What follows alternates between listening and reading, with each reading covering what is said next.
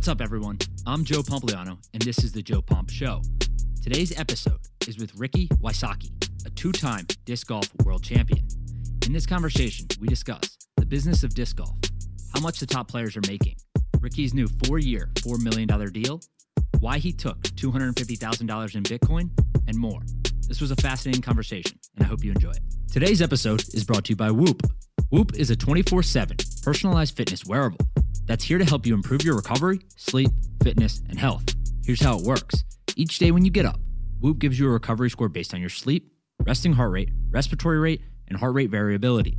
Your score lets you know how to approach your day, whether you should push yourself during your workout or activity, or if you should skip the gym and take a rest day.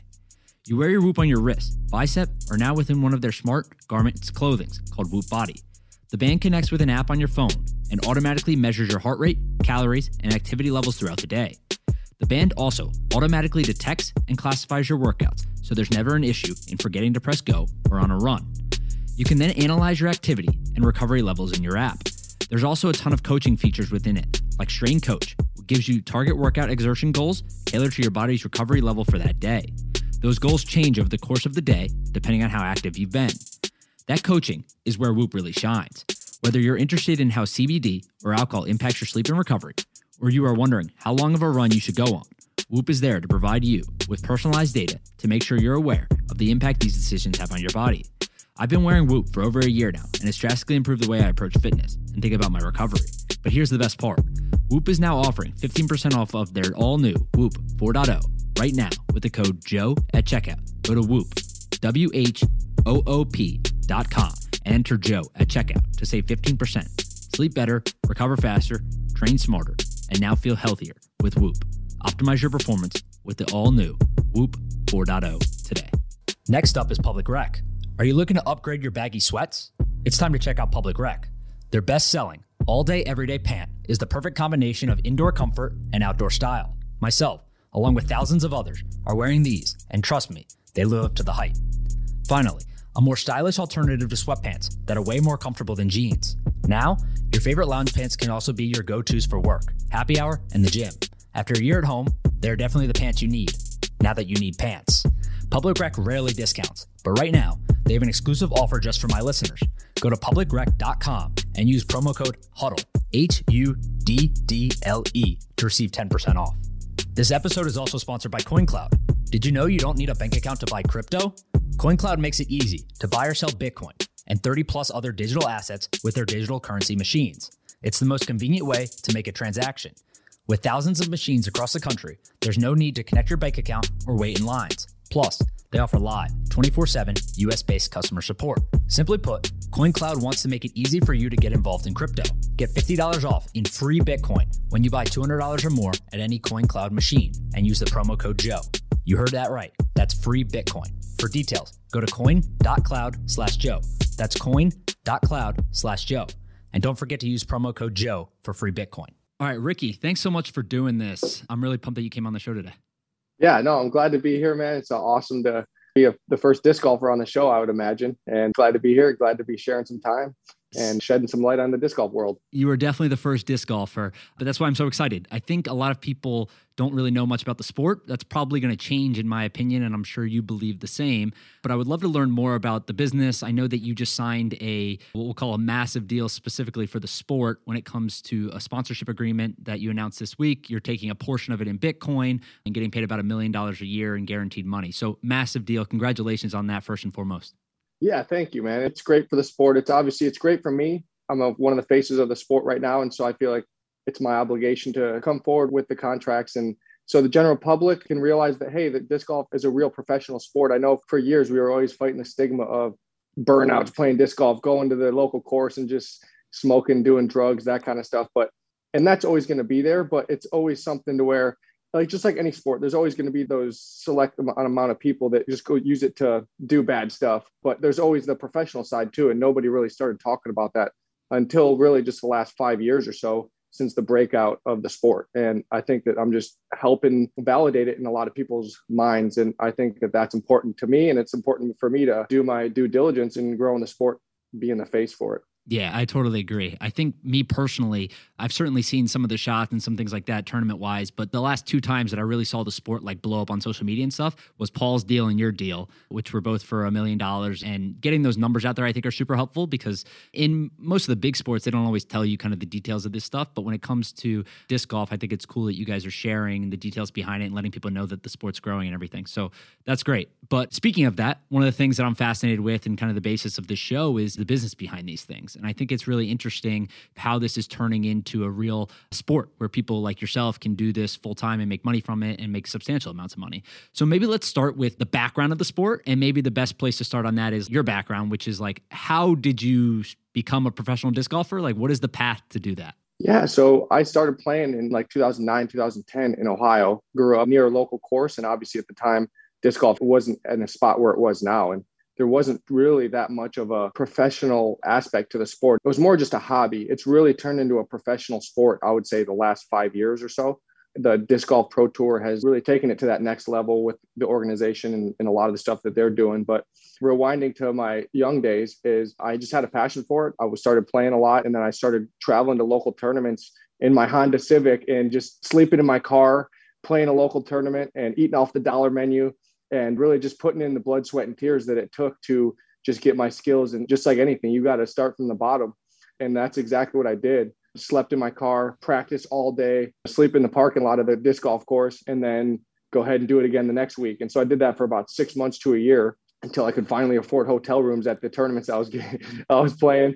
And uh, obviously, I was the infancy of the sport. There wasn't much money in it, and I was trying to pursue a sport that There really wasn't that much money in. Just because of the passion that I had for it you know, it's hard to convince your parents to get support. I was always a baseball player. I was into the mainstream sports, which is great, baseball, basketball, that kind of stuff. And I actually like botched my high school tryouts on purpose so that way I could pursue disc golf. My dad was always the typical all-American dad, like, hey, you got to play baseball.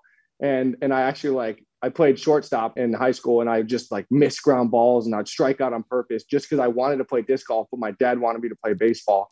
But it's funny looking back now that, yeah, there's career paths to be had for kids coming up nowadays in the sport. It's not just a drug burnout sport, it's a professional sport with real contracts, real money. There's building blocks that you have to take to make that step to become a professional. And started for me in my Honda Civic, traveling around to local tournaments throughout Ohio, throughout bordering states, and obviously transpired to where I am today. I love it. I love it. I'm assuming your dad is probably pretty happy with how things turned out, knowing that baseball is probably a different level, right, professional wise, and, and now you're doing just well for yourself. So that's awesome. How about when it comes to the tour, right? How do you make it on the tour? You're doing these smaller tournaments, you're traveling around in the Civic and doing these things, but how do you actually get on the tour? So back then, it's changing obviously a lot right now, but I'll start with back then. So back then, you had the PDGA, which is a professional organization. They would host all these different tournaments and then you would obviously get a payout based on how you performed in all the tournaments. But a lot of the coverage and stuff was on youtube. So that's where the sport's grown a lot is through youtube. We're just starting to get big networks involved with like espn and, and that kind of stuff. So cbs espn some of these networks are really starting to take note of the growth of the sport. Nowadays they're starting to post content and post shots or post tournament overviews. But back then it was all youtube. So you wanted to try to get your name on the feature card of the whoever's filming the event to be able to get your name out there in the disc golf world. It's just like any sport. There's a lot of people that pay attention to disc golf and watch it on YouTube. So in order for you to build a name and build a brand, you have to make it on those feature cards that are on YouTube that people are watching and get in front of their eyes. And then what that does, that builds your name within the sponsors of the sport and the manufacturers, like my new manufacturer deal with Dynamic, that they're a manufacturer. And so what that does, you being on those videos, it gets eyes on you just like any other professional athlete and you influence people based on how you play and playing at the top level. Okay, so that's fascinating. And I have two questions off of that, and they kind of relate to each other. But like, when you win an event, how much are you winning on these tournaments? And then off of that, how many people are doing this full time? Do majority of the people, 50, 75, 90% have full time jobs, or are more people focusing on full time disc golf than I think? Yeah. So are you asking back in the day or like right now? Right now. Okay. So right now, the Disc Golf Pro Tour, which is a big organization that's running a lot of these events, we have tour cards similar to the PGA, where you have to finish top 72 in the points for that professional year. I think there's 15 events in a year on the Disc Golf Professional Tour. And then there's other majors and other tournaments mixed in. But within those 15 tournaments, you have to qualify in the top 72 to be able to qualify for the next year. So there's qualifications. You can't just sign up for a tournament. You have to qualify and you have to be a top player in the world to make it on tour. But as far as the money and where most of the money comes from in the professional side is if you win a tournament, you can win, depending on the tournament, like the world championships was like $25,000. But if you win, most of the money comes from outside sponsors, outside royalties on discs that you're going to sell. Because just like anything, if a company can advertise that you are the world champion, then people are going to naturally gravitate towards that product, towards your disc that you come out with in a lineup of discs with that manufacturer. And so for the manufacturer, they're getting a ton of value out of a player that wins a world championships or wins the tournament because they're able to print that on a disc and that's worth a lot of money. So yeah, you're not getting paid as much on the front end with actually the, the payout, but a lot of our money comes from the back end with the signature, the royalties on products. And so that's why I'm able to make the million dollar deal that I've got. A lot of it's based on royalties and the dynamic disc is guaranteeing the million dollars and then that's just a minimum. If i go over obviously i can sell 2 million and i collect another million dollars but the million is just guaranteed. And it's up to me to build my brand to you know be active on social media. And so i think that that's another reason why my brand is at a point where i'm worth a million dollars also is because i've grown my social media presence and i've paired that with being the best disc golf player in the world and so that means a lot to this company, Dynamic, seeing the value that I bring from not just an athletic standpoint, but also a branding, marketing, social media standpoint. Gotcha. So, how do these deals work? I know you have a guaranteed deal. Paul McBeth, who also signed a, I believe, correct me if I'm wrong, it was a 10 year, $10 million deal. So, same structure. Yours is a little shorter. And we can talk about later kind of why you did that or whatnot. But how many players on tour are guaranteed money? Or most of them still doing royalty or like appearance fees and stuff like that? yeah, me and Paul are. I'm four years. He's ten years. He wanted to kind of do a lifetime deal with Discraft, which is great, and it's something where yeah, he's going to be set for life. And and for me, I'm 28 years old, and the disc golf career usually lasts till you're between 38 and 40. And and obviously, once you take care of yourself and prolong my career, but so for me, that was the reasoning behind that. Is I'm 28. I'm going to be 32 by the time I renegotiate my next deal, and I'm still going to hopefully be healthy and still be in my prime and in a spot to negotiate another deal. But yeah, disc golf right now is, you know, obviously me and Paul are making a lot of money. And I would say the top 10 players in the world are making, probably if I had to guess, top 10, maybe top 20 are making over six figures. Me and Paul are making a lot of the money because we have the biggest brands and we have the most consistent play. We've won almost every world championship in the sport for the past almost like 10 years. I think there's been two people out of like the 10 years that have won a worlds that's not me or Paul. And so we just have such a huge brand in the sport that we've always been rivals and we've always been neck and neck in all the tournaments that we have. So we built a brand on the rivalry that we have as well. I would say top 20, you're really making a good living. Everyone's deals are structured differently. And I think that's because everyone in the sport has a little bit different of a brand. Some players are maybe better performance wise, better athletically, but not so much uh, social media wise. They may not be present on social media or may not be good at social media and so they don't have as much value there. And I'm sure you've probably seen Brodie Smith. He's a great advocate for the sport, and he's starting to really get his feet wet in the professional ranks. And so he's got such a great social media presence. So he sells this for companies, and he has an influence that way. And he's really trying to work hard, train, and get his game to the point where he can be a top 10 player in the world. So that way he can have the the social media aspect partnered with the top professional play and perform well enough to kind of merge those together and have a good brand to be able to capitalize and make a lot of money in a big contract with a company. What do you have to shoot to be like a top 10 or 20 player in the world? Yeah, so that's a great question. So the tour courses are hard. It's just like golf. I mean, you can go out there to local courses and an average Joe Schmo golfer might shoot, you know, even or 10 over, but with a professional golfer is going to shoot 8, 10 under. It's the same thing with disc golf. Like a tour course, we're shooting 10 to 12 under.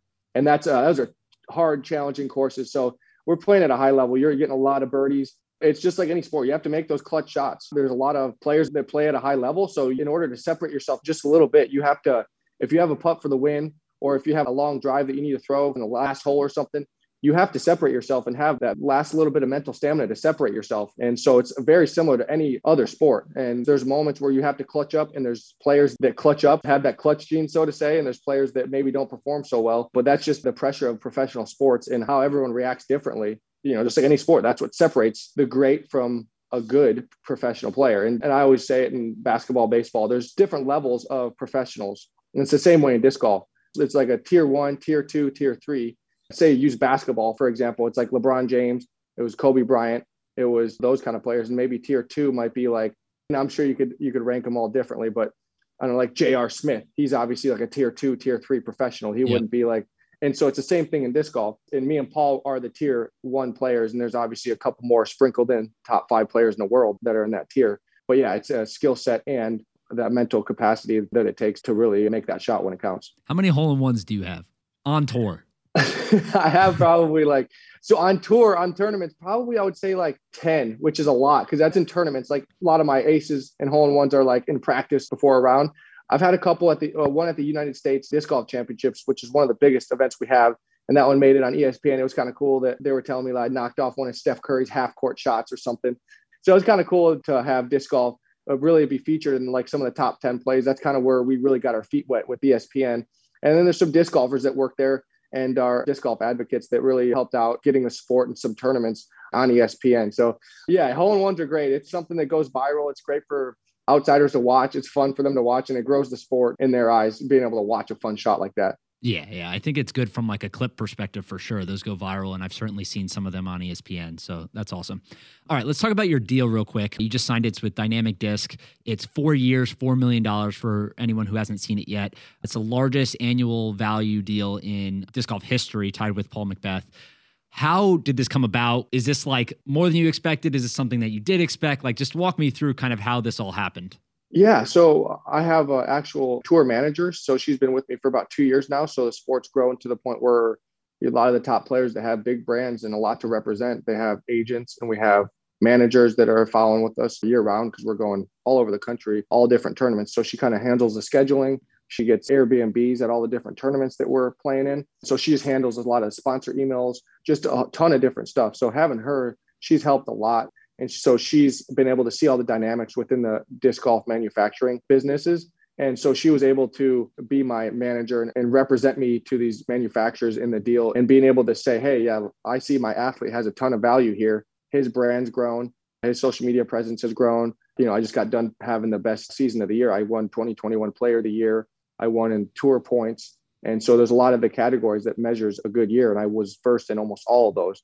And so I had a lot of leverage. I was able to use that with my next deal. And so I think that that was obviously important, being able to use that as leverage, you know, based on my performance. But yeah, I think that that's something to where that was instrumental, being able to have a, a tour manager. And now, like I said, agencies going out and pursuing outside of disc golf sponsors because it's getting to that point too, where yeah, this is great that I have a manufacturing deal with company inside the sport, but the sport's grown enough to where there's going to be outside big companies that want to get involved and see the value that us athletes have yeah, it's obviously not a LeBron James, but there's still value there uh, numbers wise with how many people I influence based on my performance and my social media. And so that's what the outside companies are really going to start realizing, I think, pretty soon.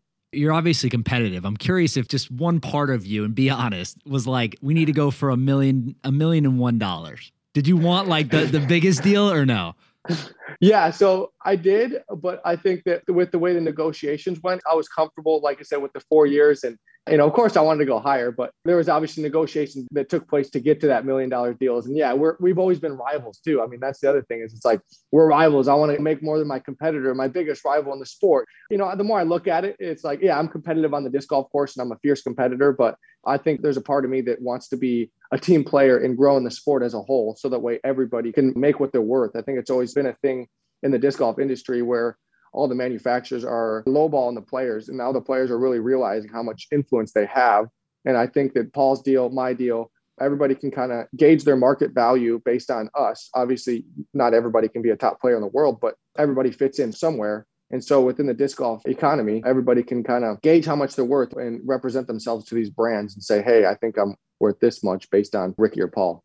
So let's just talk about this manufacturer deal. You mentioned that people are starting to look outside of just manufactured kind of agreements and stuff like that. But specifically when it comes to this, what are you required to do, right? Like, what are they looking for you to do? I'm assuming that you're going to, I think I saw that you're coming out with like your own line of disc, right? So they'll make a line of disc and you'll try to go sell those and do these things. Are there appearances mixed in with this? Like, just talk me through kind of what these companies expect of you guys.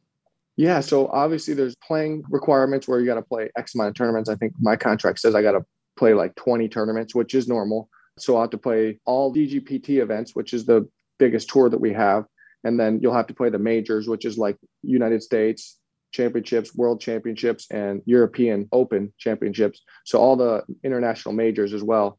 So there's playing requirements and then there's social media requirements where I'm going to be posting and doing certain things social media wise. YouTube. I'm going to be posting YouTube videos through my channel and their channel, disc store signings as well. So I'll go to like a local disc golf shop and say, hey, Ricky's going to set up from 11 to 1 and do a store signing. We got maybe a super unique disc that we're releasing, and you can come to the shop and get that. And I'll sign disc for two hours and shake hands and, and talk with fans and stuff. And so there's that kind of stuff that I'm doing. And then as far as the deal, like you're talking about, the eight signature discs, I'm working with the designers on making my own line of discs. So it's going to be like a driver, a mid range, and a putter, and then a couple variations of each. So obviously it'll be eight discs, which will be most of the discs that are in my personal bag. So I can genuinely, they're just discs that I genuinely throw and want to promote because I like the performance of them and I had a hand in, in designing them. And, and so they're going to have my personal branding on them. Sockibomb's my brand. And so we're going to come out with that. Obviously, the design process takes a while. So, yeah, there's a lot of facets to the contract that obviously dynamic has to come through. And obviously, there's things that I have to live up to too. And the beauty of it, though, is that that's just a minimum. You know, I still get to collect tournament winnings. There's still lots of other side incomes that I'm making on top of that. It's not like they just lumped everything into that contract, which is great. And like I said, I have an agency that's going out pursuing some sponsorships and I got some pretty big deals in the queue that they're working on, which is great. And I think that that's going to be just another step in my career and, in disc golf's path to creating top professional players like we are right now. Yeah, I love that. You might end up above Paul after all. We'll have to see. I think so. I think so. I love it. So, where did Sockibomb come from? Has that been your brand forever? Like, how did you come up with that? Yeah, so growing up, uh, when I was a younger kid, I just I would obviously go to the local course, and people would watch me throw, and they're like, "Oh, Wysocki can bomb," and so it's kind of started turning into like a nickname. And so someone started saying like, "Oh, Sockibomb," yeah, I kind of just rolled with that. It was just a local guy that started calling me that from my local course. And everyone thinks of the sake bombs like what you pound on the ground and, you know, the yep. drink. But yeah, so it's spelled S O C K I. And what it basically just means Wysocki can bomb the dish. That's where it comes up with. But it also has a dual meaning, like the sake bomb, S A K E bomb. And it's funny because I turned 21 in Japan and I was drinking sake bombs. It was, it was funny. It was just, it was a major in Japan and I actually won. It was my second big win in 2014 and I was drinking sake bombs in Japan. Pretty fun moment in my disc golf career. I love that. That's awesome. Yeah. Where else do you guys travel on the tour? I'm assuming that was a major or something, not necessarily for the yeah. United States tour, but where else have you traveled for disc golf? Yeah, so Japan has a big major. It's usually every year, but the last couple years obviously hasn't happened. And then Australia has a Australian Open, and then Europe, Finland, and Sweden have majors a lot. Finland is like disc golf's the most popular sport in Finland, uh, behind I think it's hockey and then disc golf.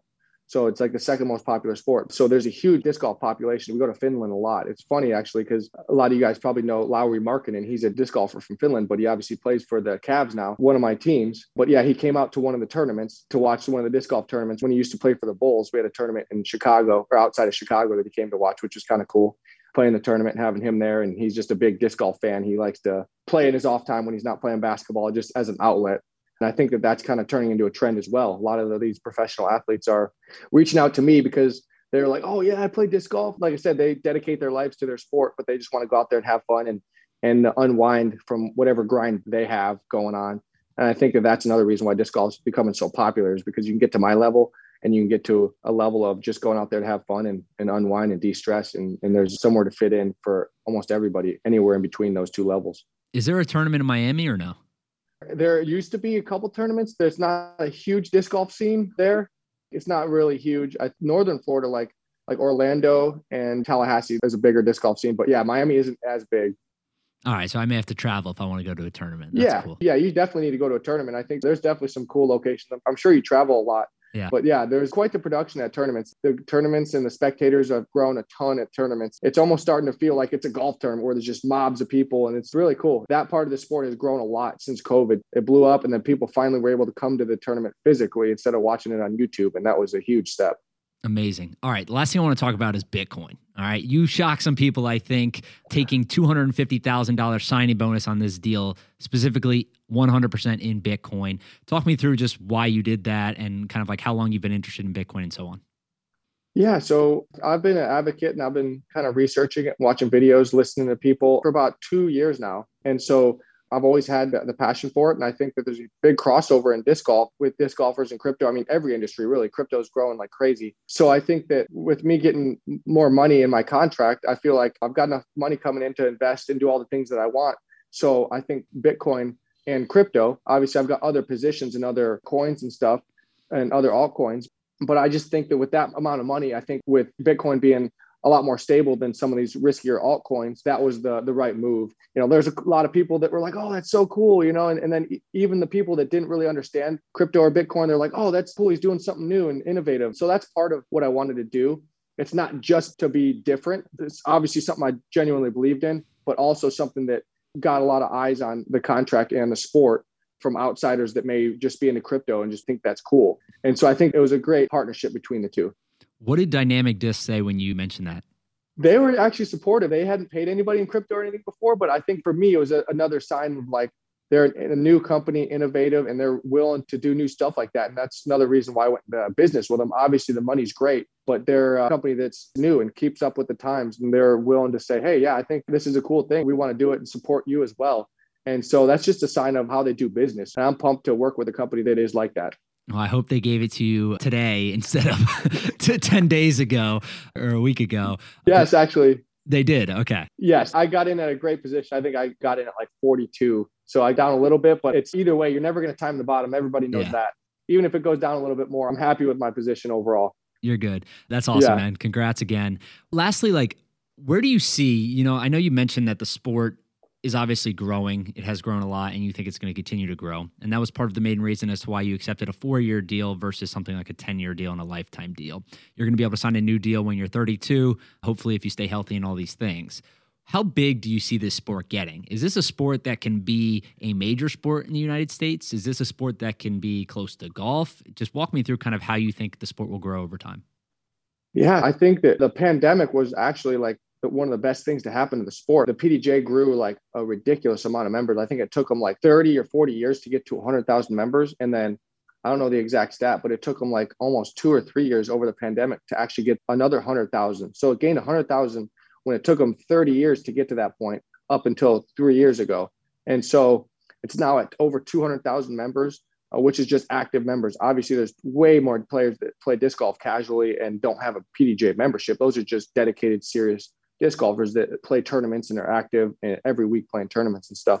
But yeah, the pandemic was crazy. People just obviously, you know, stuck inside. They want to, you know, nothing to do. And you can order a couple discs on Amazon, go to your local course, and nothing can really happen. You're outside in the nature. People are just tired of being cooped up. So I think that that was huge. And then on top of that, people are going on YouTube. If they are stuck inside and can't get out to play, they're watching it. And then once they are able to get outside and do stuff, they're going to play. So there was a double-edged sword there to where people were getting exposed to disc golf whether they went outside to play it or just watched on youtube. Obviously the pandemic is what it is and but there's a definitely for the sport it was something to where it grew a ton. As far as the trajectory of in the future i think that i look at it obviously from the professional standpoint but there's you know beginners there's kids. I don't think it's really too far away that colleges will offer sponsorships. Not sponsorships i'm sorry. Scholarship scholarships there we go that's what i'm looking for. So scholarships and so I think probably five years or less, if I had to guess, is what I would expect colleges to really offer that. And I think that that's just another sign of the growth of the sport. And parents can tell their kids, hey, there's a future here, as opposed to me living in my car and just kind of paving the way, not knowing what's going to happen. You can actually take the process of say, hey, going to high school. I'm going to probably have a high school disc golf team, go to college and have a college career in disc golf potentially. And so I think it could just be like any other major sport to where there's a stepping stone and there's a path if you're athletic and inclined and, and disciplined enough, you can make yourself a career. And also, I think there's the social media branding standpoint that is huge in this day and age. You have to post on social media, you have to build your brand that way and do all the different things that you need your due diligence to grow your brand. So that way you're worth that much more to a potential sponsor, which is where you're making a lot of your money. Yeah, it's a great partner of the two of the business side and the professional side. And for me, I've luckily got people to help with the business side, the social media side, marketing side and I can just focus on what I do best training, working out, practicing, and performing at the highest level. Gotcha. All right. Two more questions quickly. How many days a week do you play? Do you play seven days a week, six days a week, five days a week? Yeah, so it's off season right now, so I'm more focused on working out and stuff. So the off season, I'm I'm still playing, but not as much as I would during the season. But during the season, which our season's March through October, I'm playing every day, all day. Monday through Thursday is practice. And I do a lot of stretching and, and a lot of mobility, stability work with my body just to keep injury free. So Monday through Thursday is practice days, and then Friday, Saturday, Sunday's tournament, and then Monday is right back at it again. So you know, it's most of the time I'm playing 25 or 30 tournaments a year, which is almost every weekend. So it, it turns into a grind. You practice, you play the tournament, you go to the next one, rinse, wash, repeat. And so that's why the off season, optimizing your health and wellness in the off season, getting yourself and your mind ready for the long grind of a season is super important. Yeah, that's crazy. That's a lot of rounds for sure. And lastly, yeah. you still got the Toyota Camry or no? No, I do not. you, you ditched I, that? I actually told that thing. Uh, I told it and don't have that anymore. So I've got a van. So I have a van with a trailer and I do merch sales and stuff on the road. Some people have RVs and stuff, but I'm more of a, I like the van just because I can have my space and stay at Airbnbs and stuff when I'm traveling. So for a professional disc golfer, yeah, a van is what a lot of us go with. Yeah. That's awesome. All right, thanks, Ricky. I really appreciate you doing this again, and congrats on the deal. It's really cool to see you know new sports coming up like this, and a lot of people participating, but also the money following it. So, congrats, man. Thank you. Thanks for having me on the show, man. I appreciate it. Of course, we'll have to do it again soon. Yes, sir.